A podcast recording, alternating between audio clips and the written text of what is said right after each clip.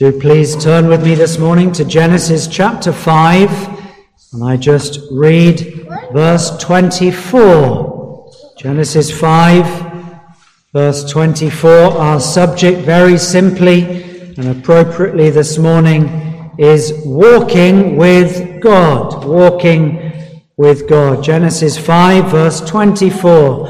And Enoch walked with God, and he was not for God took him. We're thinking about foundations, vital teaching in the book of Genesis. It's our conviction that every important teaching of God's Word is found in these first 11 chapters of Genesis. And there we find foundations that we can build brick by brick and we can make a very firm foundation.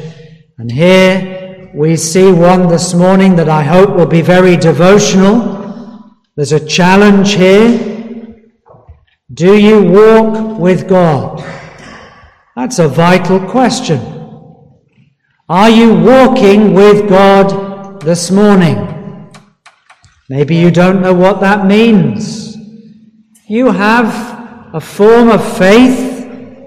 Yes, maybe you believe in God and the Bible, but you're not really walking with God. This speaks of a relationship with somebody that you know, somebody that you are speaking to and dwelling with and seeking to please every waking hour of every day. Enoch walked with God. Are you walking with God this morning? Only you really know that. Many go to church, to chapel. Many have a Bible at home. Many tick the box Christian. But you're not walking with God. By any objective tests, and we shall think of some this morning, you don't really have a relationship, a living relationship with the Lord Jesus Christ. You're not really a man, a woman, a boy, a girl of faith that walks with God. If I was to say, what's the dominant theme in your life up until now? Could we say of you, dot, dot, dot walked with God. If God was to take you today and your life was to end and I was to take your funeral service, and I hope that doesn't happen this week, would I say Enoch walked with God? Would that be true of your life? Would that be the phrase that I use about you and would it be genuine? Would I have evidence? If I spoke to your wife, your husband, your son, your daughter, your grandfather, would I know that you had walked with God? Well, we have to look at chapter 5. It seems one of those long lists of names. It seems superficially just to be a historical record. We have the ages of the ten patriarchs, as we call them, from Adam to Noah. They lived a long time, we notice that. But did you notice as well? Death, death, death. Up until now, we only have recorded two deaths the death of Abel, murdered by his possibly twin brother, and then Lamech, who said he had slain a man. Genesis 4, verse 23. Another murder. But we get to chapter 5, and that's the only two deaths that have been mentioned. That doesn't mean that there wasn't death, but I think it's very likely because we know Adam lived a long time, and we know Cain lived a long time, and Seth. Do you know when we get to the time when Enoch is living? There may well have been a hundred thousand people alive. If you're good at spreadsheets and you make some assumptions about how many sons and daughters and the fact that only two deaths have been recorded right the way through, you get a very large population. Death and lots of people. That seems to be the evidence of Genesis chapter 5. So don't think of a few little people living somewhere in and around Iran, Iraq, Palestine, spreading out. There's actually quite a large population. Enoch built a city, okay, maybe only a fort and a wall, but there was lots of people, and death was not that common up until chapter 5. Well, here we read of Enoch. There was more than one Enoch. We thought of the first, Enoch. The word Enoch again means dedicated.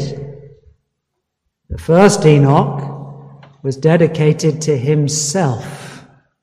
He built a city for himself, rather, his father did. His life was about me, me, me. But the second Enoch, the seventh after Adam, as we call him, Enoch walked with God. He was dedicated to the very opposite. You either live for yourself or you live for your God, the one that made you. And Enoch, the seventh from Adam, is described as not living for himself but living for God. And in chapter 5, we see this growing alienation. Generation after generation, they start to have large families. And there is these two ways. The way of Cain, which is broad. It's about self, it's about music, art, idolatry and the way of Seth, which is about living for God and not living for self. If you stand back, you see then this growing alienation, the domination of a record of death, and then you see Seth's line, and it's from Seth comes Enoch. Well, we have three different passages in God's Word which tell us about Enoch. We've read the first. I'd like you to turn to the second. Hebrews, the book of Hebrews, chapter 11. We have two verses. There are only eight verses that speak of Enoch. We've read the verses in Genesis 5, but here in Hebrews, we read in chapter 11 and verse 5. This is what it says By faith, the characteristic of Abel's life, Seth's life, and now Enoch's life is faith. By faith, Enoch was translated, taken, and transferred from this life into eternity. By faith, Enoch was translated that he should not see death, and was not found, because God had translated him, for before his translation he had this testimony that he pleased God. If anybody ever says anything of my life when I die, would I not want that to be said of me? He pleased God.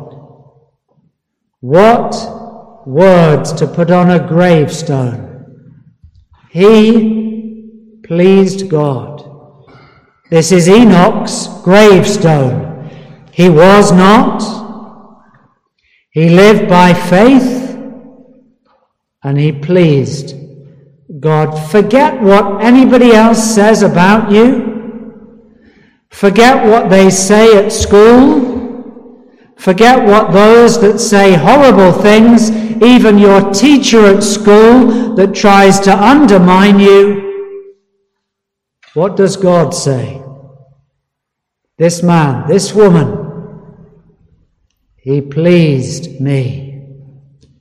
Well, look on to the second to last book in the Bible, a short book, Jude. And we read again just to show that Scripture is one book, cover to cover. It's consistent and it tells us the same things, but in ever more color and understanding. The book of Jude, the letter of Jude. And we read in verse 14. This is very significant. It gives even more light on the life of Enoch. Verse 14, and Enoch also, the seventh from Adam, confirming Genesis 5's historicity, he prophesied of these. He's a preacher, he's a prophet. Enoch, in his life, is telling the people around him these things, saying, Behold, the Lord cometh. Now, he's not speaking of Christ's first coming. Adam did that. The first generation, Adam, told of the fact that Christ would come. Genesis 3:15. The seventh from Adam tells of Christ's second coming. Let's read it again. The seventh from Adam prophesied of this, saying, Behold, the Lord cometh with ten thousands of his saints. It's clearly not Christ's first coming because he hasn't died.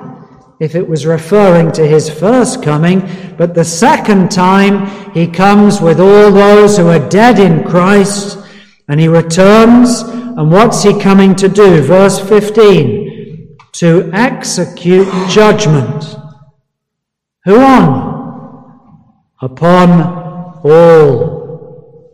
Friends, this morning, Enoch the seventh from Adam is preaching a message to me and to you. And he's saying that Christ is going to come again. He will come with all those that died in Christ, that were people of faith. And he comes to execute judgment upon all and to convince, this is what Enoch is doing, all that are ungodly Look at the four uses of that term, ungodly. All that are ungodly, speaking of Enoch's time when he was preaching, all that are ungodly among them, of all their ungodly, literally godless. That's what sin is. That's what a person's life is described as if we don't know God, if we haven't put faith in Christ, ungodly, godless, second time, ungodly deeds, which they have ungodly committed, and of all their hard speeches, which ungodly sinners have spoken against Christ who comes for the second time. Isn't the Word of God amazing? Three references to Enoch. We don't know much, but what we know of Enoch is consistent and it builds the first upon the second upon the third. So actually, we know enough about Enoch to make quite a picture. The Holy Spirit has seen fit to give progressive revelation. We learn more in Hebrews than we had in Genesis. We learn more in Jude than we had in Hebrews. And what do we learn? Three things. Enoch walked with God. He was a man of faith whose life was given and devoted to his God. That's the first thing we learn. Secondly, he had a testimony, a track record. God's verdict of his life was, He pleased me. His life, His lips, His heart, they please me. And that's all that really matters, isn't it? When you live the whole of your life, 70, 80, 90 years, did I please God? Well, I know I haven't. I know in my life I have not pleased God. Not with my heart, not with my lips, and certainly not with my life. But I'm a man of faith, and so was Enoch. And so I can say, in Christ, my life pleases God because my life is no longer about me. It's about Christ, His shed blood, His perfect righteousness. And so when Christ sees me on the day of judgment, He doesn't see my sin. He doesn't see my heart. He doesn't see my lips and my life. He sees the life that's within me, Christ. So the first thing we notice, he walked with God. Secondly, he had a testimony. The third thing, briefly, he didn't die. Can you remember somebody else who didn't die? Elijah. Can you remember the three others that walked with God? Abraham, Noah, then one in the New Testament, Zacharias, walked with God. Isn't that a wonderful testimony? Walking with God, pleasing God. Is that not helpful for us today? If you're already a man or woman of faith, shouldn't we be walking with God closely? And shouldn't our desire be that we please God? Well, just three more things by way of brief introduction. We've overrun the introduction. Let's look at Abel. Go back to Abel. What does Abel's life of faith teach us? Abel taught us the need for sacrifice. He came with an animal and with blood, and his heart believed in a given sacrifice. It was about his heart. The first step of worship. It's not about your hands. It's not about any physical symbols. It's about the heart. That's what God desires the heart. He doesn't want thousands of animals. He doesn't want money, pictures, anything else. He wants our heart. That's what Abel teaches us. What about Seth? The one that called upon the name of the Lord. Seth teaches us that true worship is about the heart, yes, but we need to pray to God and we need to praise Him with our lips. And so He's the first that calls upon the name of the Lord, the heart, Abel, the lips, worship, praise, prayer. That's Seth. What about Enoch? What's Enoch's life all about? It's about his life, the whole of his life. 65 years, we don't know anything about Enoch. And then it says, after. After. Is that what your life is about? after. After you exercised faith. There was before 65 years, and there was after 300 years where it says he walked with God. Was that his conversion? I don't know. But it seems to suggest it. Look at it here. Enoch walked with God. It says, verse 26, and Methuselah lived after he begat Lamech. You see the before, the after. It uses it the same with Enoch. Go back to verse 22. And Enoch walked with God after. That's Christian conversion. Before and after. So let's think very briefly. Three headings this morning.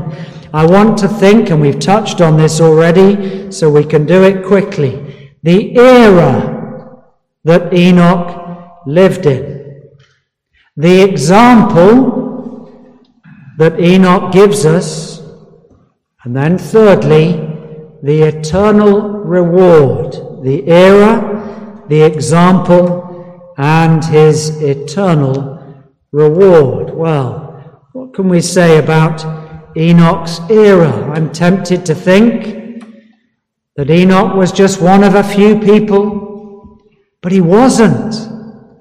He was one of thousands of people, and his life stood out. He was one who said, No, I'm not going that way. I'm not following the way of Cain. I'm not going to live a godless life in an ungodly way. I'm for God. I live my life for faith. I could not care less what people think of me or say about me. What matters is what does God say of my life? Do I please Him? You see, the world was increasingly against God. Cain's line, it dominates through this chapter. And Cain, remember, he went out, he went out with his family, and he was concerned that there would be murder after murder because of what he's done. And there's fear in the world, there's hatred in the world, and there's a desire for revenge. And in that context, godly Enoch lives his life and he has a relationship with his God. He would have sacrificed with the heart, taught by Abel. He would have sacrificed with his lips, taught by Seth, and gathered together to worship. And the people would have been saying, What are they doing? Worshipping, bringing an animal, shedding blood. And Enoch didn't mind. He went to the place of worship at the set time and he called upon the name of the Lord, just as Seth had done. But there was more than that. It wasn't just the heart, the lips, it's also about his life. Do you know that's a triangle, isn't it? You have a circle, you can squash it. You have a square and it turns into a trapezium. But when your heart, your lips, and your life are in that triangle, that's strong, that's robust. You try squashing that. That's robust. And that's what Enoch's life was like. He built upon Abel, upon Seth, and the life of Enoch is teaching us that we must, we need to have a relationship with God in the midst of a godless, four times godless, ungodly, says the letter of Jude. Well, secondly, let's think of his example. He has this relationship. He speaks to God, his heart's for God. he's thinking, he's feeling for God's cause.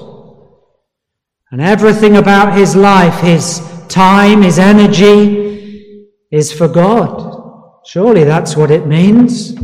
He's got a new relationship.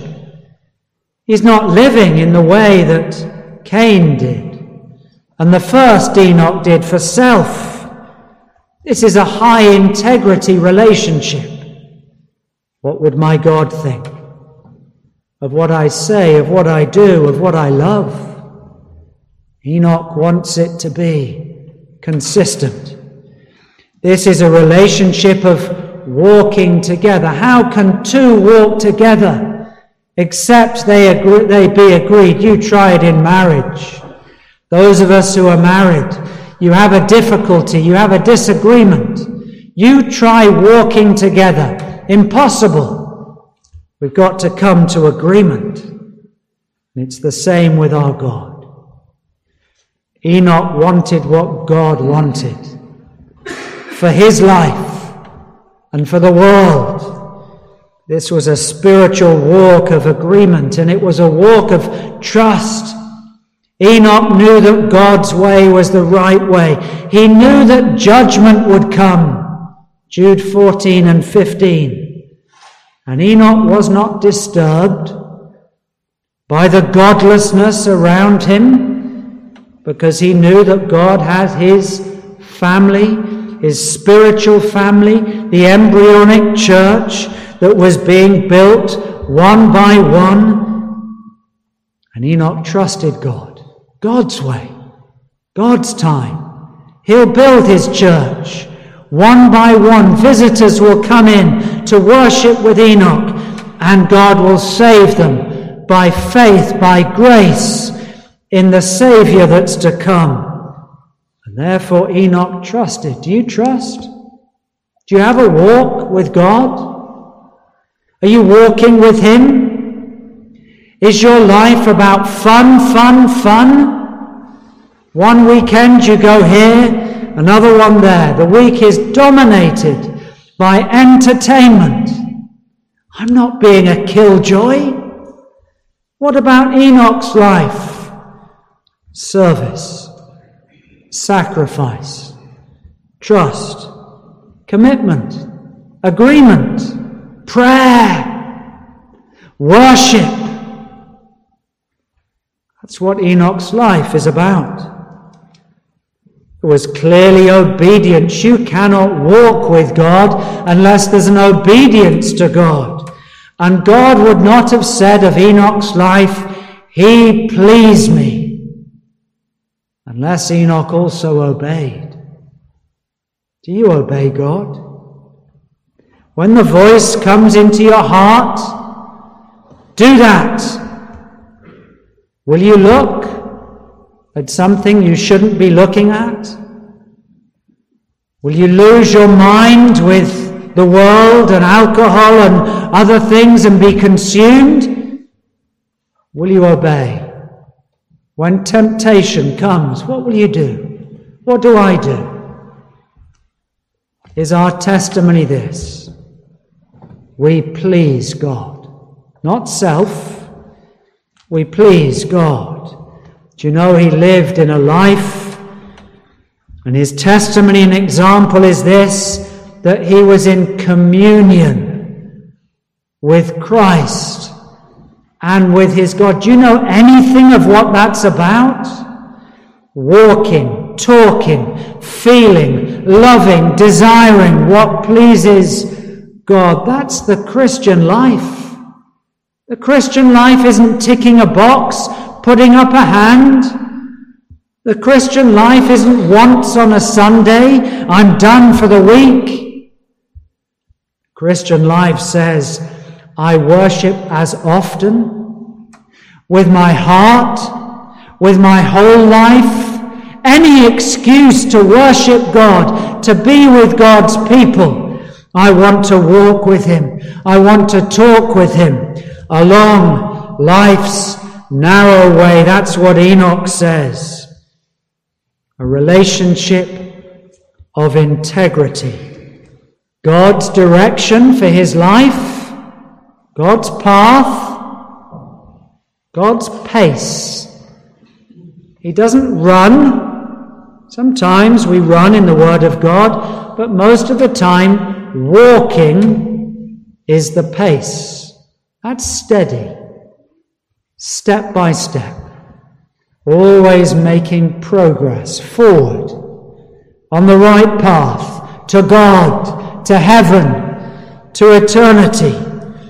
Oh, that's what Enoch's life is about. By faith, sometimes we can't see the road before us, we don't know which way to turn, but God is with me. He'll guide me, He'll hold me, He'll see me through.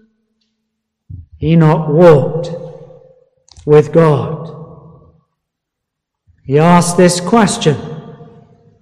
I wish more prime ministers would ask this question. Did I live in God's presence? Did I live my life as I ought? Did I acknowledge my sin as Abel did and go for cleansing often?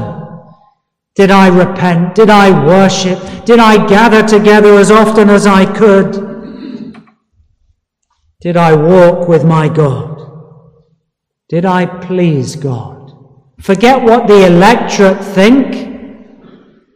Did I love his truth? People speak of legacies. They stand outside 10 Downing Street, put up the platform quite often at the moment, and they try to capture the legacy of their premiership. I did this, I did that. It doesn't matter. Did you please God? That's what matters. Thirdly, Enoch's eternal reward. It's quite intriguing, isn't it?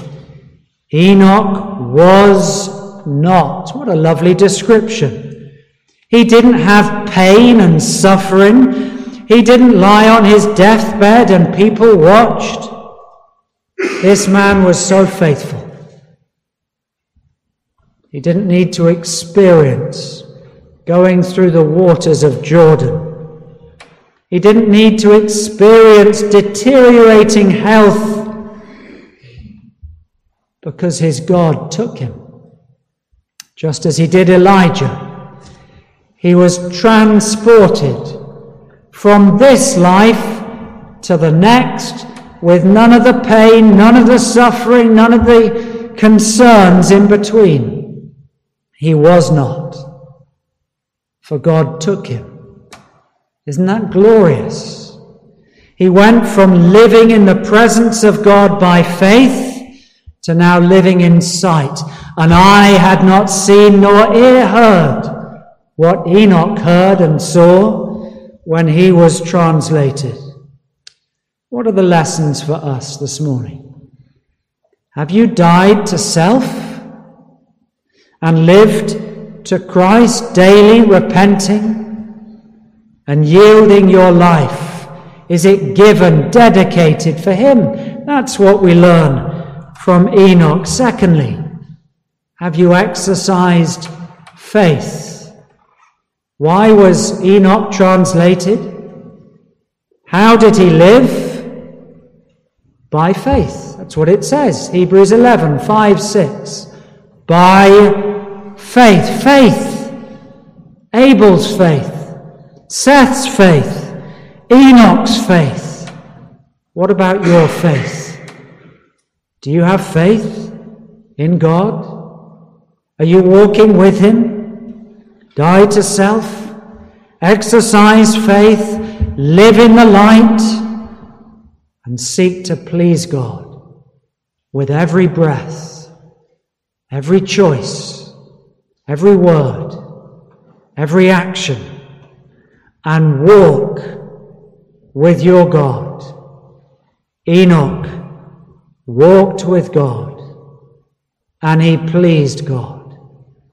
May that be said of all of us here this morning. May that be God's verdict of my life and your life here this morning. And if there's somebody here today You know you've not pleased God. None of us have. You come by faith in the one that lived his whole life for the pleasure of heaven, even the Lord Jesus Christ.